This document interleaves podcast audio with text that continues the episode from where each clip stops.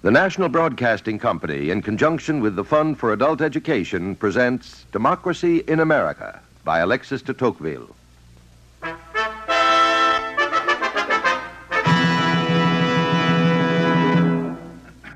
Charge your glasses, gentlemen, for the 13th and final toast, whose sentiments are time-honored and traditional. I give you the fair sex, always entitled to our protection. Albany, New York, July the 4th, 1831. How true that if you want to understand American manners and American society, you must first understand the situation of the American woman.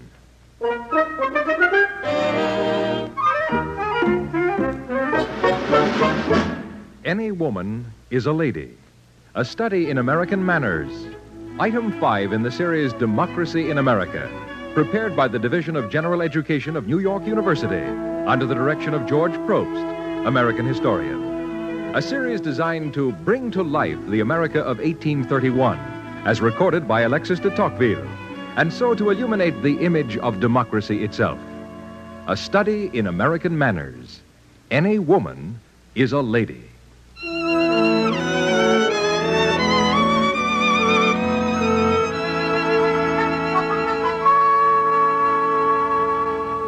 Beaumont and I had not been in America long before we noticed that the first and most intense passion that is produced by equality is the love of that same equality. Indeed, everybody has remarked that now, in 1831, and especially in our native France, this passion for equality is every day gaining ground in the human heart.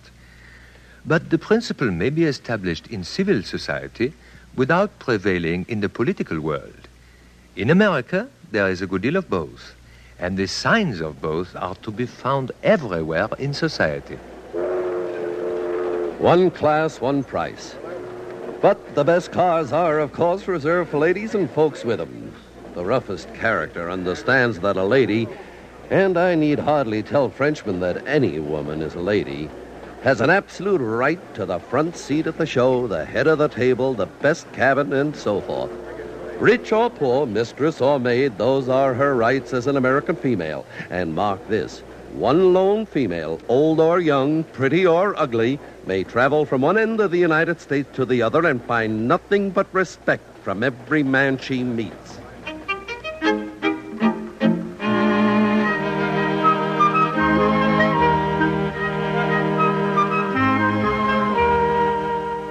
Well, it's true. Equality of conditions and greater mildness in customs are related to each other. So I certainly can't admit that there is nothing commendable in the manners of a democratic people. In a democratic age, men rarely sacrifice themselves for one another. But they do display general compassion for the human race. Only because of equality, Tocqueville. The same man who's full of humanity towards his fellow creatures when they're his equals becomes insensible to afflictions as soon as that equality ceases. Ah, but wait, Beaumont. There are servants in American society, and they are well treated. How do you explain that? They aren't even called servants. What do they call them? The help. Ah. They don't call them servants because they don't think of them as servants. Not as we think of servants in France. In a democracy, at any moment, a servant may become a master. The servant is, therefore, not a different man from the master. They talk familiarly to each other. They eat with each other. To give a man a tip would insult and humiliate him. One evening, gentlemen, I was at the house of the president of Harvard University. We were waited on at tea by the butler, one of the president's help, who's also a major of the militia. Now, on cavalry days, when guests are invited to dine with the regiment, the major dresses in his regimentals, takes the head of the table, and has the president of the Harvard at his right hand. And there is no embarrassment? Not a bit on either side. And when the toasts are over, he goes home, takes off his regimentals, and waits on everybody at tea, and still no embarrassment. For all honest callings are honorable. That, gentleman, is democracy.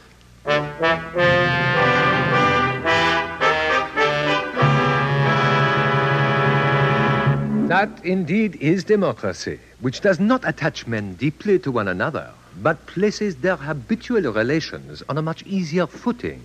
Men, But what about women? We are in America, Beaumont. Ladies. Oh, I beg your pardon, ladies. Well, what about them? Really, Beaumont, to judge from your intent observation, I should have thought you were the authority on American ladies. And I won't have a word said against them. They are paragons of virtue. It really is remarkable. Every American lady is a guardian of morality. True enough. And Americans respect and admire them, without, however, having much time for them. Americans are so busy, restless, even in the midst of their prosperity. And yet, you know, Beaumont, the Americans are the freest and the most enlightened men in the world today, in spite of their being so serious, even in their pleasures. I must say, Mr. Livingstone, that I am finding this a charming party. I usually find this kind of affair pretty dull myself. It is a social affair, and it has social interest. Your friend, Mr. Beaumont, seems to be enjoying himself. He's already an admirer of American ladies. So indeed am I. We find them very fresh and natural. You will also find them, sir, very moral. Oh, of that I am sure. You had better be very sure. Our ladies have free and open manners, but their standard of morality is high, very high, extremely high, exceedingly high, excessively high. I assure you, sir, neither I nor my friend will ever have occasion to test the truth of your assertion. Good. Saves misunderstandings. And one of the drawbacks of American society is that it has a short way with misunderstanding. One of the drawbacks? Are there others? Well, I shouldn't tell you, but I will. There are drawbacks, yes. In my opinion, the chief drawback is the want of intellectual tone. In society everywhere, surely, brainlessness is set at a premium. I can still remember, Mr. Tocqueville, when I was young, having seen this country peopled with rich proprietors who lived on their lands in the States. They cultivated the mind and followed certain traditions of thought and manners. Now then, this inheritance law, giving all the heirs equal shares in the estate, has constantly worked to destroy and redistribute the fortunes. Their ideals became lost and will soon become extinct. Land changes hands with unbelievable speed. No one has time to become attached to a place. The people have no roots in the country. Everyone has to resort to practical work, to trade, to maintain himself in the position his father occupied. Is there anything in America resembling the prestige of landed proprietors? No, sir. A man only counts for what he himself is worth. How do the wealthy classes like this? Well, you might as well put up with it, since there's no way of preventing it. But in that case, is there not hard feeling between the wealthy classes and the rest of the people? None whatsoever. All classes, without exception, took part in the War of Independence. Since then, the power of democracy has been so great and so invincible that no one has spoken against it. And in general, the people as a whole elect to office the wealthiest and the best educated. Oh, I see. Of course, what strikes me most in America is the extreme equality in social relationships. The rich man and the laborer shake hands publicly in the street. Equality, yes. Yes, we have equality, a great deal of it. But perhaps just a little less than you might suppose at first glance. The rich don't have to sacrifice their money. They only need to sacrifice their pride. You see, in a democracy, you attach the poor to you not so much by the benefits you give them as by your manners. But these manners are sometimes no more than formal expressions of feeling. In what way? Well, in this way. The handshake that you see in the street may mean no more than subscribing yourself at the end of a letter, your very humble servant. Ah, I understand. You see, in America, it is vital to be polite to everybody. For everybody has political rights. Of course, here in New York, there's a good deal of financial pride. Among the newly rich, that is. We Americans recognize something that is recognized the whole world over. The aristocracy of money. Oh, so there is an aristocracy after all. Well, if you can use the word aristocracy for a class that changes all the time and has pretensions but no power. Now, sir, let me press you to some punch. Shall we move into the other room? The horses ran away. Oh, no, I will not argue about this anymore. Ah, hello, Beaumont. What have you found out now? Opinions in a democracy are by no means unanimous. And you? That the ladies are charming. And virtuous. Oh, that is the greatest part of their charm. I must say that if one were to enter American society with the purpose of accomplishing seductions, one would find one's time largely wasted.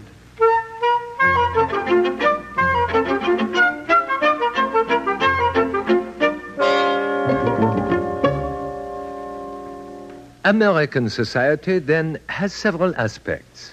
Equality, of course. Then, the love of wealth, which makes for monotony in the midst of animation. There are no masters and servants as we know them. And in no country has such constant care been taken as in America to trace two clearly distinct lines of conduct for the two sexes and to make them keep pace with one another, but in two pathways that are always distinct. This, very sensibly, is the way the Americans understand the equality of the sexes, that each should fulfill its respective task in the best possible way. But the public attitude towards American ladies must sometimes be very irksome. Yes, sir, you can certainly say that. I put in 10 or 12 hours a day in the counting house, and then I find when I go into society that I have to handle the ladies as if they were poor, helpless, pitiable creatures. The ladies must be waited upon. The ladies must be helped. The ladies must be put into the carriage. The ladies must be taken out of the carriage. The ladies must... Do you regret these little attentions, sir? Regret them? No, I can't say that. But I'd like to have a little more choice about who I bestow them on. You hardly ever get a chance of making yourself agreeable to a particular individual, you know. You just have to worship the lot, wholesale. But as you describe it, the adoration consists of a sort of polytheism, in which no particular goddess has a temple dedicated to herself alone. Yeah, I don't know about that, sir, but I'll tell you this. When an American gentleman meets a lady, he looks upon her as the representative of her sex. And it is to her sex, not to her own peculiar, amiable qualities, that she is indebted for his attention.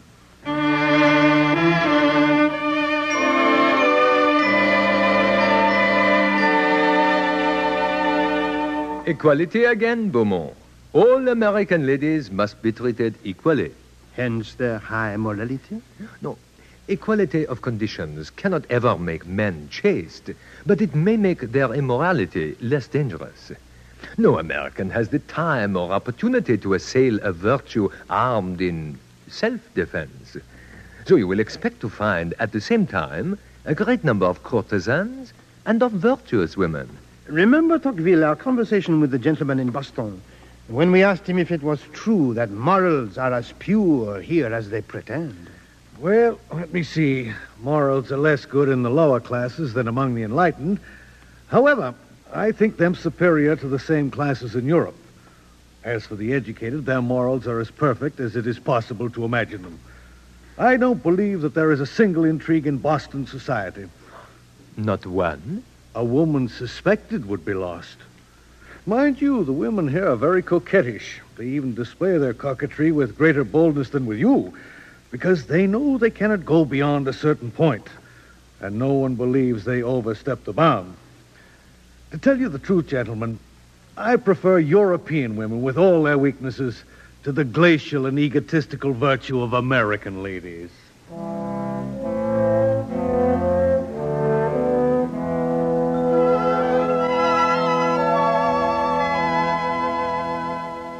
How do these young women learn to be so virtuous? What is their education like? To begin with, of course, paternal authority is strangely lacking. Whenever we hear of elopements, public sympathy is almost always with the daughter and against the father. An American girl has scarcely ceased to be a child when she already thinks for herself, speaks with freedom, and acts on her own impulse. But the education of young girls is not without its peculiarities, as you would know if you were to hear a group of ladies talking. Listen to that piano. Surely that girl knows nothing about music. She's been practicing that same piece ever so long. That's a fact. My daughter went to the same school with her. And except for astronomy and trigonometry, Susan beat her in everything. Susan can play the storm.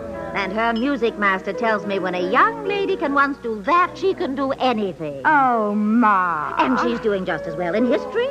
How far far have you got with it, Susan? About two-thirds through with the book.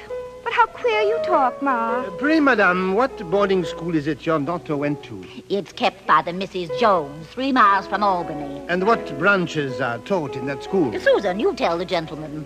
We had reading, writing, spelling, arithmetic, grammar, geography, history, maps, the globe, algebra, geometry, trigonometry, astronomy, natural philosophy, chemistry, botany, mineralogy, geology, and zoology in the morning.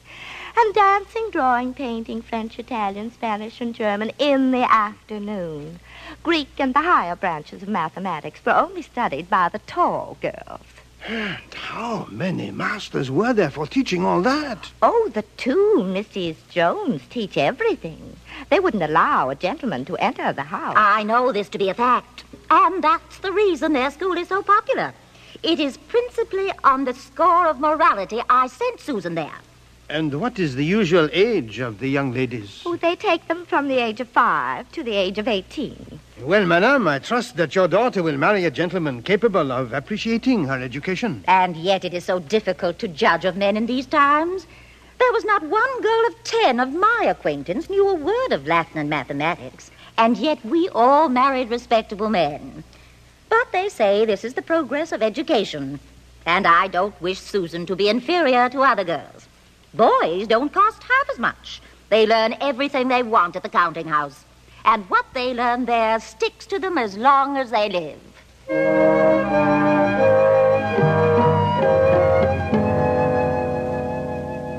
American education, even at its best, tends to make cold and virtuous women instead of affectionate wives and agreeable companions to man. Society may be more tranquil and better regulated, but domestic life often has fewer charms.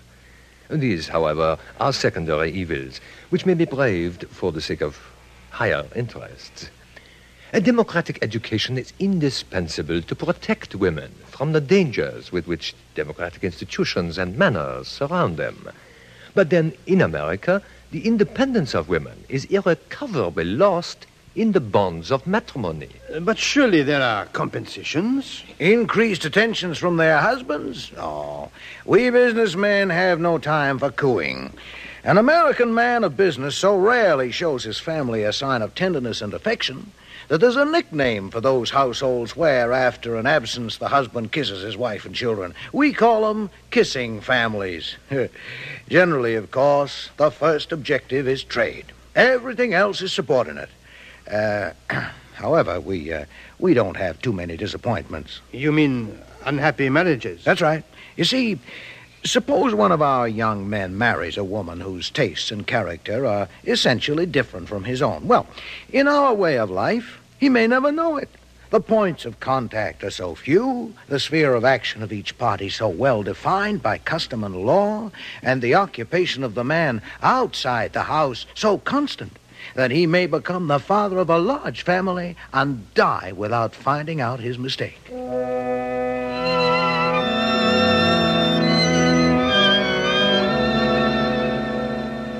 Within this pragmatic society where everyone is engaged in business, American girls have theirs too, that of finding a husband.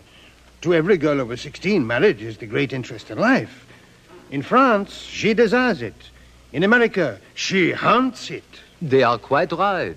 It is an important question.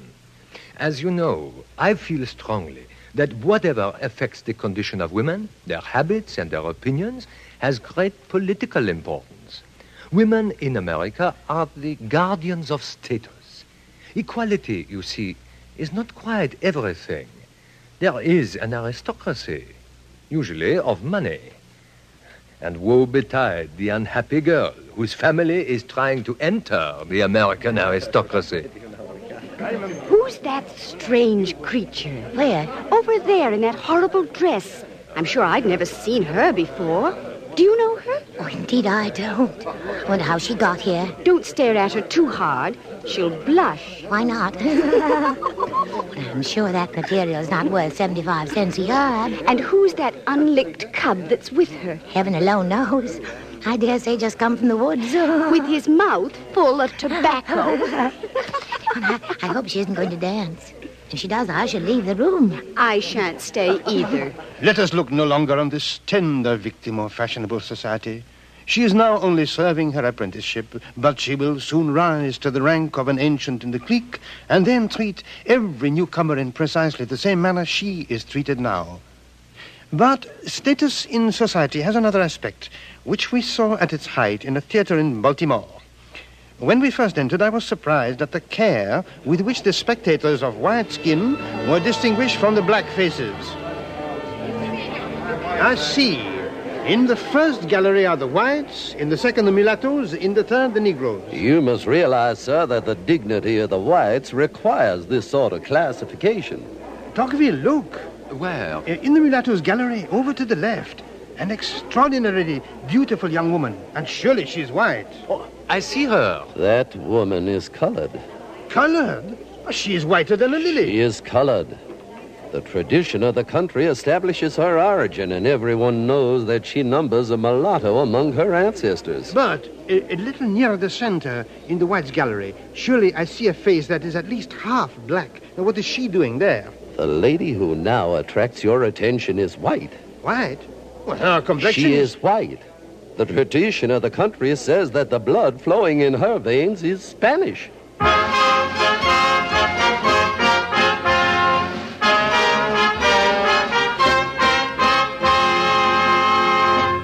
Social status is important, even in the land of equality. And the equality itself varies from one sphere to another. In Massachusetts, for instance, Negroes have the rights of citizenship. They may vote in elections. But prejudice is so strong that it is impossible to receive their children in schools.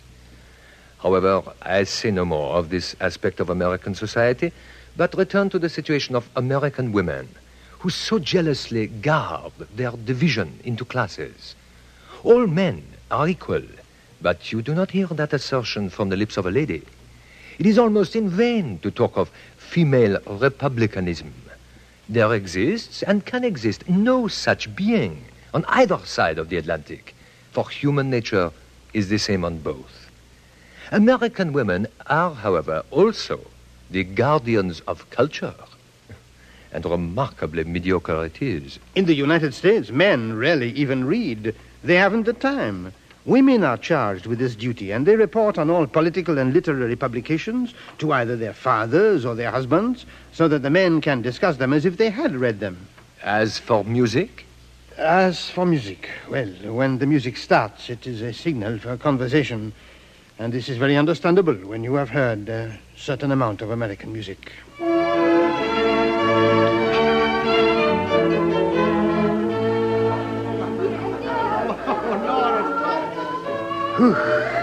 Listen to that. Well, you know, she does her best. But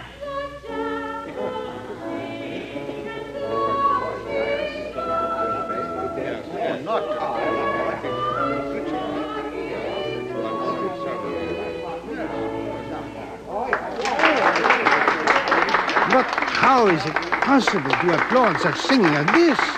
There is neither simplicity, nor taste, neither feeling nor execution in the performance, and yet the storm of applause is not abating. For the Lord's sake, don't say that loud enough for other people to hear you. It would deprive you, Mr. Beaumont, of many an innocent pleasure you would perhaps otherwise enjoy during your stay in the city. Our elite never forgive a difference of opinion to one of their own clique. How much more, then, must a foreigner be on his guard? You'll forgive me. In society, this is a free country, sir. Every man may do or think what he pleases. Only, he must not let other people know it. You might just as well attack one of our fashionable preachers. Tocqueville got into no such difficulties. The singer, a lady about 45, Springs, is passionately fond of music. An unhappy passion, if ever there was one. She howled for 2 hours as if possessed by devils. And what was Tocqueville doing hearing all this? Seated near the piano with a smiling face, he was approving, applauding each tirade. I was merely being polite. And then you sat down and wrote back to our friends that America was an El Dorado for husbands. So it is. American wives live their whole lives bounded by domesticity. Besides, I had advice. Mr. Tocqueville... If you heard an oratorio performed by our Handel and Haydn Society, you would perhaps change your mind. That society is almost entirely composed of working men who cultivate music from taste. What a singular society, in which the laboring classes cultivate the arts from taste, and in which the rich people listen to it from obligation. Oh, excuse me, sir, I've smiled long enough at this. I should be obliged to leave the room. Will you accompany me? Oh, no, I'd like to, but people would notice, and I live here, you know. Among the Romans, do as the Romans do. By the way, if anybody asks you about the concert, and especially about that lady, say you were delighted. That's the word now. There's no use in making yourself enemies. Delighted, sir. Don't forget. Delighted. Good. Delighted.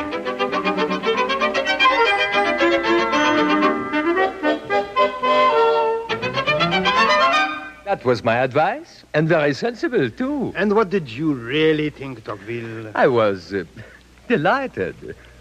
That's the word, Beaumont, delighted.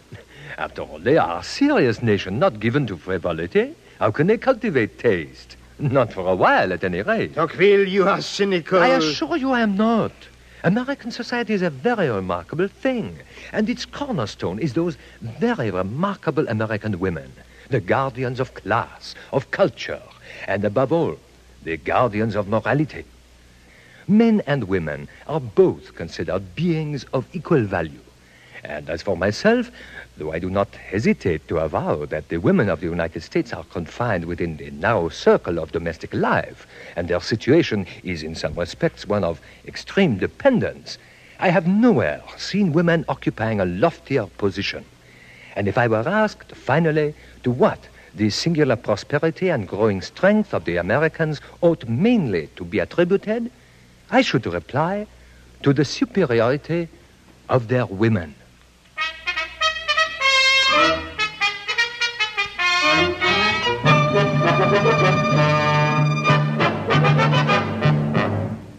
You have just heard Any Woman is a Lady, a study in American manners, item 5 in a series based on Alexis de Tocqueville's Democracy in America. This series, presented by the National Broadcasting Company, was prepared by the Division of General Education of New York University under the direction of George Probst, American historian. Produced in the studios of the Canadian Broadcasting Corporation by Andrew Allen. Script by Lister Sinclair, music by Lucio Agostini. This series, Democracy in America, is made possible by a grant from the Fund for Adult Education as part of a general course of study of the nature of American society. Teachers of American history and American civilization and adult education leaders may be interested in using these dramatizations and other materials which are available for study and discussion at a reasonable charge. For information, write to American Foundation for Continuing Education, Post Office Box 749, Chicago 90, Illinois. And now this is Ben Grauer inviting you to listen next week to The Cement of Democracy, Item 6 on Democracy in America. This has been an NBC Radio Network presentation.